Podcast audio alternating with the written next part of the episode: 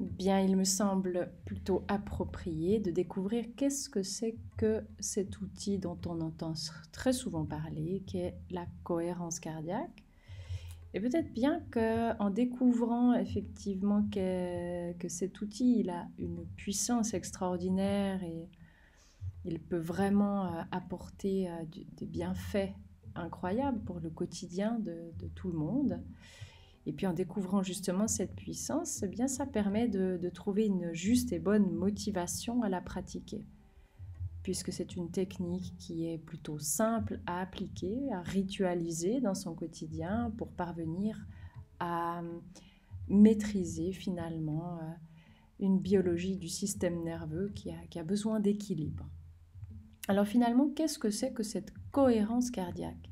Bien, c'est une technique de relaxation et de biofeedback qui vise à réguler la variabilité du rythme cardiaque et qui a été mise en point dans les années 90. Donc pour dire que ça fait déjà un petit moment que cette cohérence cardiaque existe.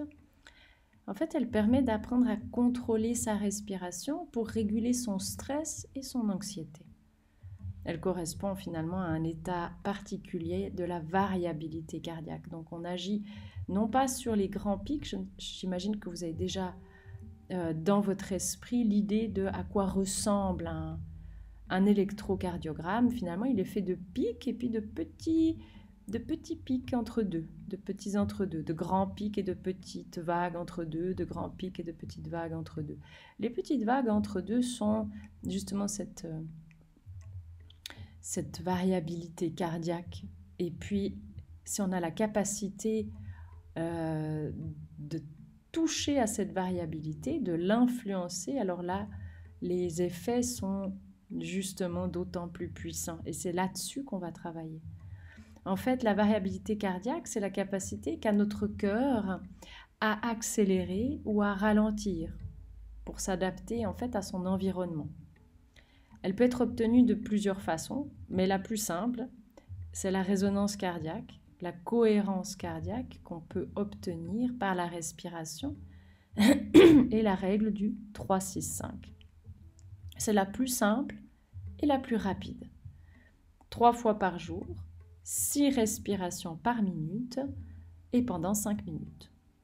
Bref, quand on agit sur notre rythme cardiaque par des exercices de respiration, eh bien on a la possibilité d'envoyer des messages positif au cerveau. Et ça, c'est non négligeable, n'est-ce pas? Nous sommes en terrain scientifique stable. La cohérence cardiaque et ces exercices sont des applications pratiques d'une fonction physiologique mesurable. La mise en évidence de cette variabilité cardiaque. En fait, la fréquence cardiaque est une moyenne estimée sur une minute. Ce qu'on réalise, ce que l'on réalise pas, c'est qu'à l'intérieur de cette minute, le cœur, il a accéléré et ralenti des dizaines de fois. Imaginez ça. Ce sont des accélérations qui sont bien sûr imperceptibles pour nous. La distance qui sépare deux battements, elle n'est jamais identique. Hein. On peut mesurer vraiment avec, euh, avec un appareil qui va venir euh, de manière très précise mesurer nos pulsations par minute. Donc on voit les pulsations et on voit dans les intervalles de ces fameux grands pics, eh bien, que chaque fois, c'est différent. Tout ça, ça se mesure en millièmes de seconde. Donc la fréquence cardiaque, elle, est aussi entre un maximum et un minimum, et c'est l'amplitude de la variabilité cardiaque. puis l'importance de cette amplitude, elle est un témoin précieux de l'adaptation aux changements environnementaux. Hein, il y a des personnes qui vont euh, réagir très puissamment ou très fortement à certains événements et d'autres beaucoup moins parce qu'ils ont une bonne variabilité cardiaque. Et puis cette fréquence cardiaque, eh bien, elle est régulée par le système nerveux autonome qui lui comprend deux branches. Donc on parle d'orthosympathique ou du système nerveux sympathique qui sert à accélérer les battements donc soit pour fuir ou pour combattre. Donc on doit mettre à disponibilité euh, ben, des ressources nécessaires pour les muscles, on est d'accord. Donc là, on parle de neuromédiateur qui veut dire adrénaline. Et quand on est en suractivité, on suractive le système nerveux sympathique, donc on a plus de cortisol et d'adrénaline dans le corps, ce qui n'est pas franchement positif euh, lorsqu'on est constamment dans un état de stress interne. Ça, j'imagine que pour vous, c'est d'une logique sans faille. Mais vous avez une deuxième branche, une autre branche qui, elle, est le parasympathique, elles sont complémentaires, hein, qui lui ralentit les battements par l'intermédiaire du nerf vagal, donc pour apaiser et pour récupérer. Et là, le neuromédiateur, c'est l'acétylcholine. Donc bien sûr que les deux branches du système nerveux autonome, elles, elles, elles devraient être en équilibre. Elles sont tout le temps en fait en train de ralentir ou d'accélérer le cœur. Et la mesure de cette variabilité, elle nous informe directement en fait sur notre état d'esprit. Ça veut dire est-ce qu'on est dans une situation d'anxiété, de stress, de doute, de tristesse ou de fatigue? Ce sont des variations qui sont faibles et chaotiques. Et là, elles se succèdent de manière irrégulière et dispersée. Hein. Dès lors que vous vous retrouvez dans ce genre d'état d'esprit, c'est ce qui va être en fait généré par votre cœur. Par contre, quand vous avez l'esprit qui est apaisé, eh ben, la variabilité des battements du cœur, elle est forte. Il y a des phases d'accélération et de décélération qui montrent une alternance rapide et puis surtout régulière. Donc la variabilité cardiaque, elle va désigner la capacité du cœur à accélérer et à ralentir. Et l'importance de celle-ci se mesure à son amplitude plus l'amplitude est élevée et plus l'état d'équilibre et de santé est important. Je ne sais pas si vous avez déjà euh, eu euh, cette possibilité de pratiquer de l'acupuncture. En fait, c'est ce que font les Chinois, c'est qu'ils vont, avant de faire votre soin d'acupuncture, prendre notion de votre pouls. Et à partir de cette notion de votre pouls, ils savent exactement ce qui se trame à l'intérieur de vous, juste en mesurant le rythme cardiaque. On peut connaître l'état de santé, s'il est en équilibre ou pas. Donc la santé, on est d'accord, c'est l'équilibre entre le sympathique et le parasympathique. L'homéostasie, c'est comme ça qu'on appelle hein, l'état d'équilibre, c'est une homéostasie, c'est la capacité de l'organisme à maintenir son équilibre interne malgré les variations du milieu qui l'entoure. Donc si vous êtes dans un milieu familial un peu stressant ou des parents avec des enfants ou des adolescents et euh, un travail prenant, euh, peu importe ce que vous vivez,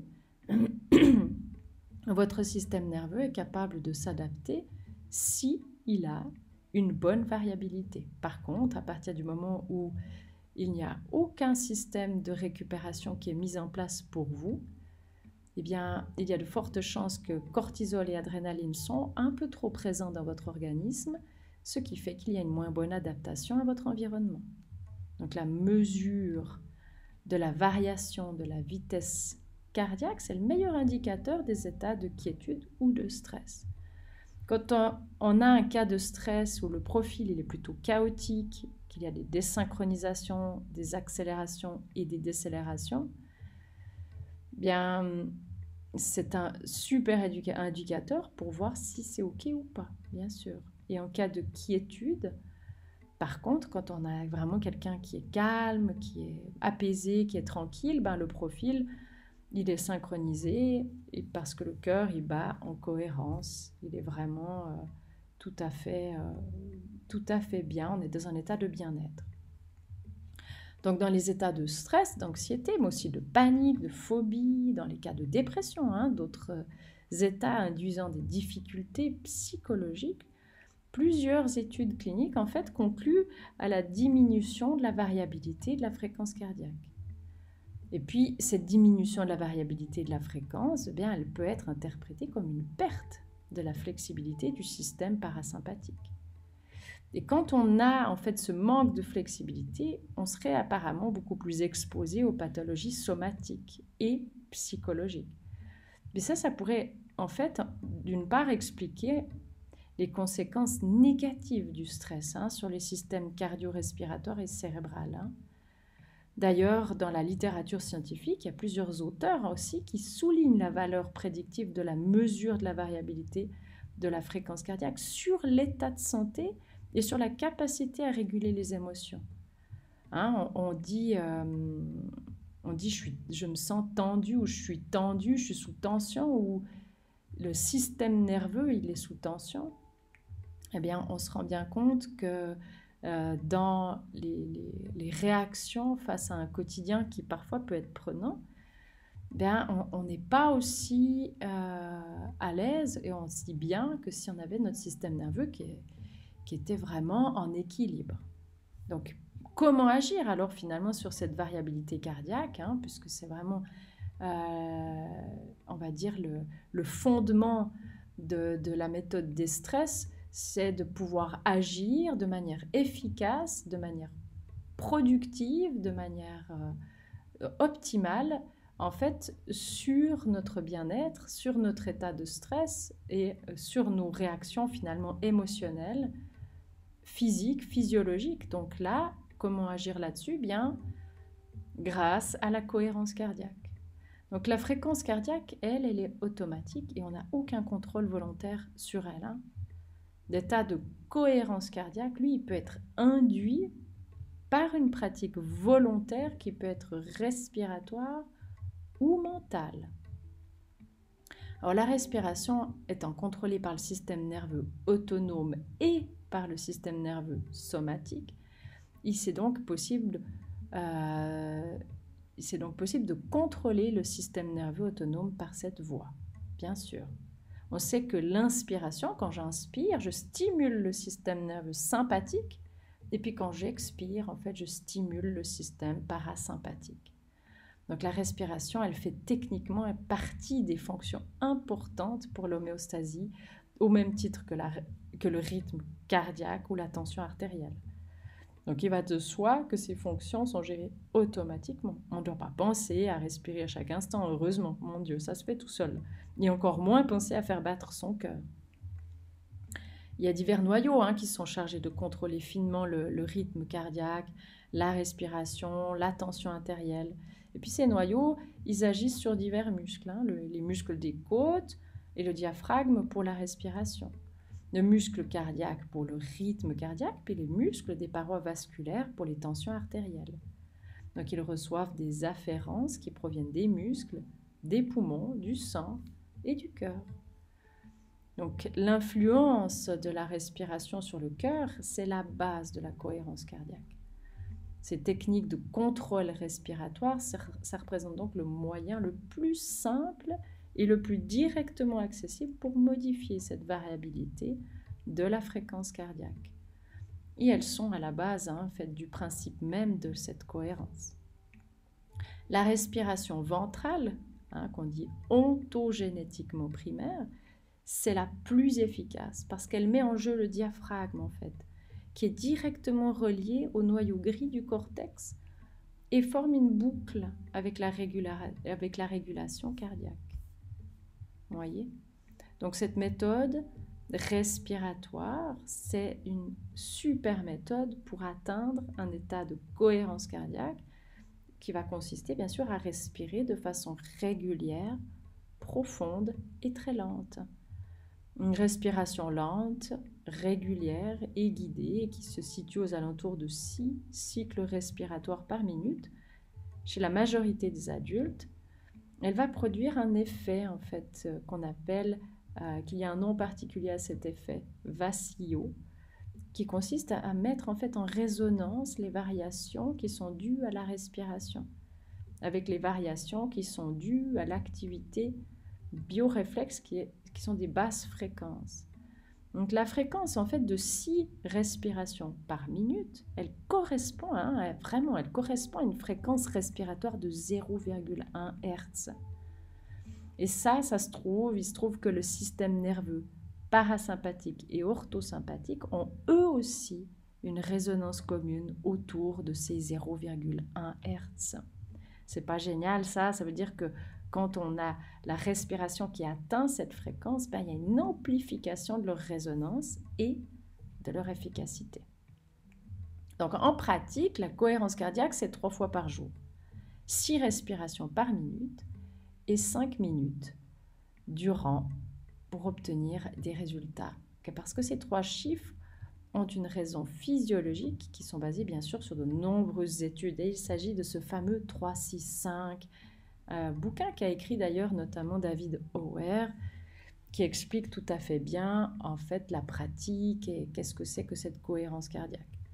Donc trois fois par jour. Pourquoi? Parce que les effets bénéfiques de cette pratique, ils ne durent que quelques heures. On dit hein, entre une fourchette de 3 à 6 heures, mais une durée moyenne de 4 heures entre chaque pratique. Donc c'est pour ça que c'est recommandé de le faire trois fois par jour. Puis l'effet principal hein, de cette pratique, c'est l'équilibrage et la modulation du cortisol, qui est l'hormone du stress, on le sait. Hein. La séance la plus importante, c'est celle du lever. Pourquoi? Parce qu'au moment où vous vous levez, c'est là qu'il y a la sécrétion la plus importante de cortisol, hein, parce qu'il sert aussi à se faire se lever, à faire bouger le corps. N'oublions pas que le cortisol est un moteur qui permet, bien sûr, l'action. Donc, effectuer la deuxième séance 4 heures plus tard pour atténuer les événements qui peuvent être survenus dans la matinée, ça permet de se préparer au repas et aussi à la digestion. Et puis la troisième séance, en milieu ou en fin d'après-midi, elle est aussi importante que celle du matin parce qu'elle prépare à la soirée. Donc, six respirations par minute parce que c'est la respiration à la fréquence de résonance des systèmes cœur-poumon, commune bien sûr à l'espèce humaine et qui permet une augmentation optimale de l'amplitude de la variabilité cardiaque.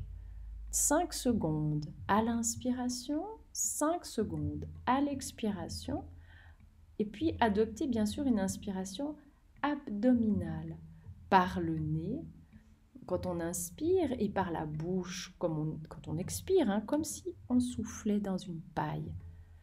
Pensez aussi à la posture car elle est très importante. Cette posture doit être assise, le dos droit, il est recommandé. Pourquoi? Parce que la cohérence cardiaque ne fonctionne pas bien en position couchée, pour des raisons bien sûr anatomiques et physiologiques c'est beaucoup mieux assis.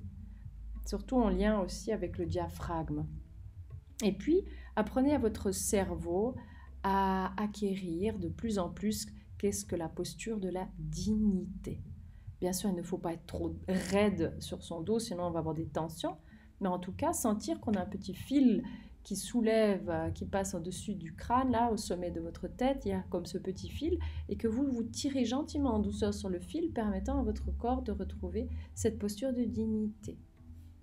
Donc comme ça, à force de pratiquer dans cette posture, la dignité, le dos droit, les épaules relâchées, le menton un peu relevé, comme ça vraiment parfaitement bien aligné, apporte aussi cette notion de confiance en soi, puisque la confiance en soi est aussi une posture, n'est-ce pas?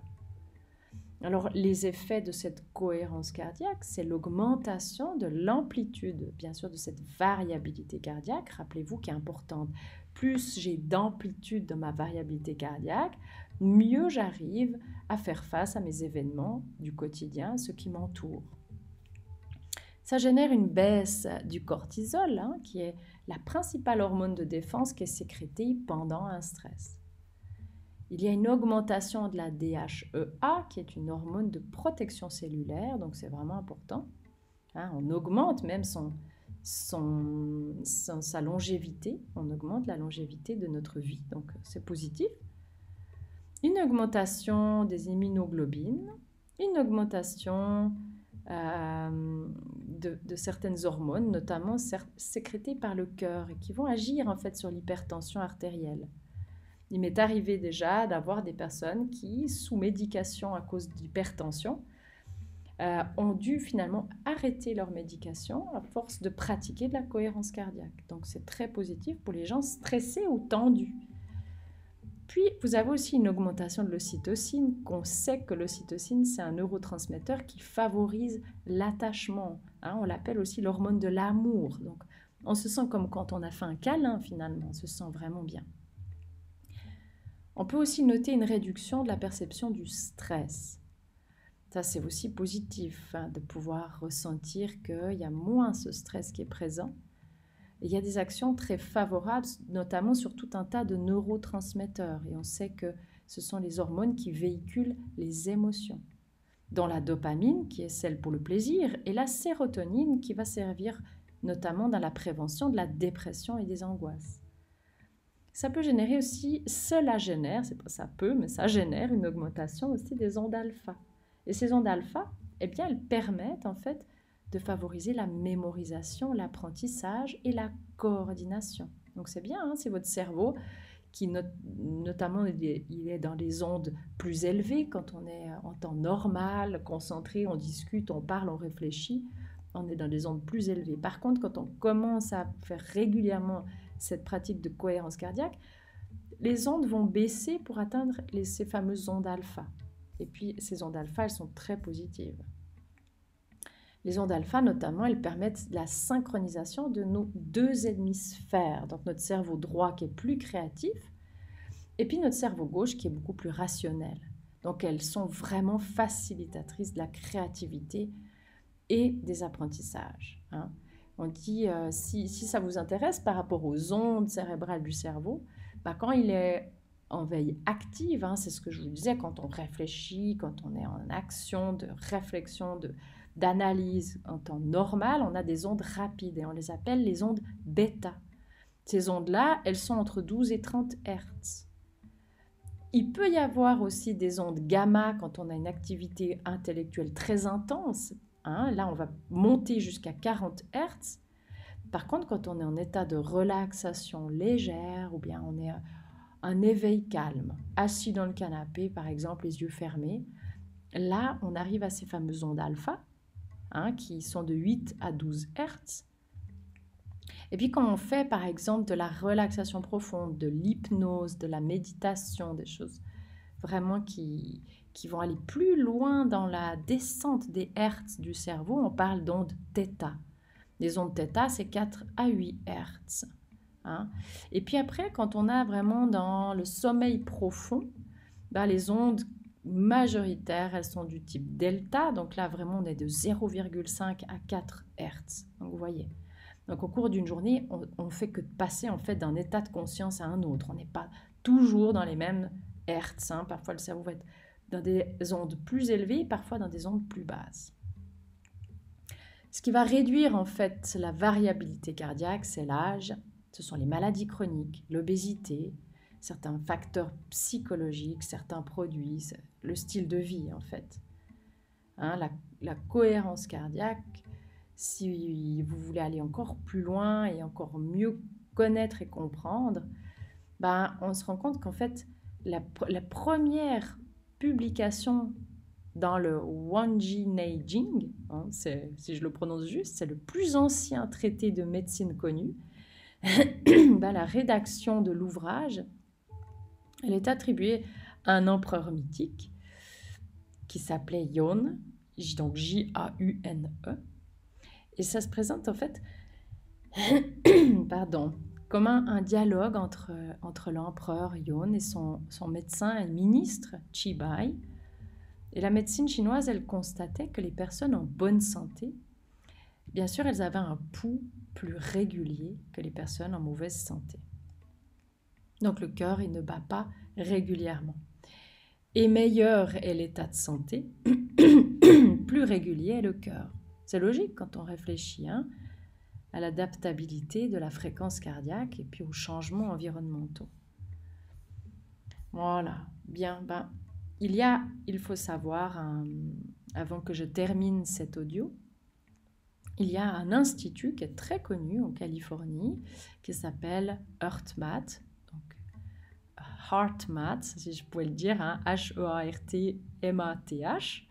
C'est un des premiers laboratoires qui va populariser en fait la pratique personnelle de cette cohérence cardiaque aux États-Unis. Donc souvent présentés comme les découvreurs de la cohérence cardiaque.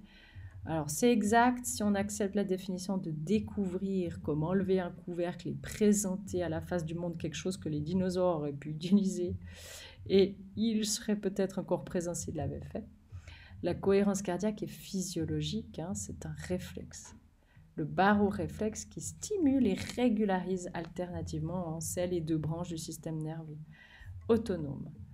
Donc voilà, cet institut-là, en fait, HeartMath, va euh, notamment faire quelques découvertes par des, des, recherches, par des mises en pratique, mais ça, vous pouvez simplement en, faisant vos propres recherches, euh, aller chercher plus loin encore. Donc, cette cohérence cardiaque, vous l'aurez compris, agit vraiment de manière positive sur votre vie quotidienne, sur votre bien-être, sur votre homéostasie, sur vos émotions, euh, sur simplement un état de, de capacité à faire face en fait à cet environnement de votre quotidien, de votre vie, tout simplement. Donc je ne peux que recommander ceci. Moi-même, je le pratique depuis quelque temps déjà et je peux vraiment transmettre excusez-moi, je peux vraiment transmettre que euh, ça a une influence extrêmement positive, effectivement, extrêmement positive. Donc voilà, j'espère avoir pu ainsi vous aider à soulever qu'est-ce que c'est que cette cohérence cardiaque et à quoi elle sert et vous motiver à la pratiquer et à la mettre en place dans votre quotidien comme un rituel de récupération par rapport à la vie moderne, laquelle qui nous fait vivre tellement de stress, puisque on le sait, on a beaucoup de choses à mettre en place, à activer, à faire dans, dans chaque journée qui se défile et qu'il est important d'avoir une routine de récupération pour se sentir beaucoup mieux dans le quotidien. Vous l'aurez compris. Voilà, très très bien, je vous remercie pour votre écoute et je vous souhaite bien sûr une belle découverte et une très bonne pratique de cette cohérence cardiaque.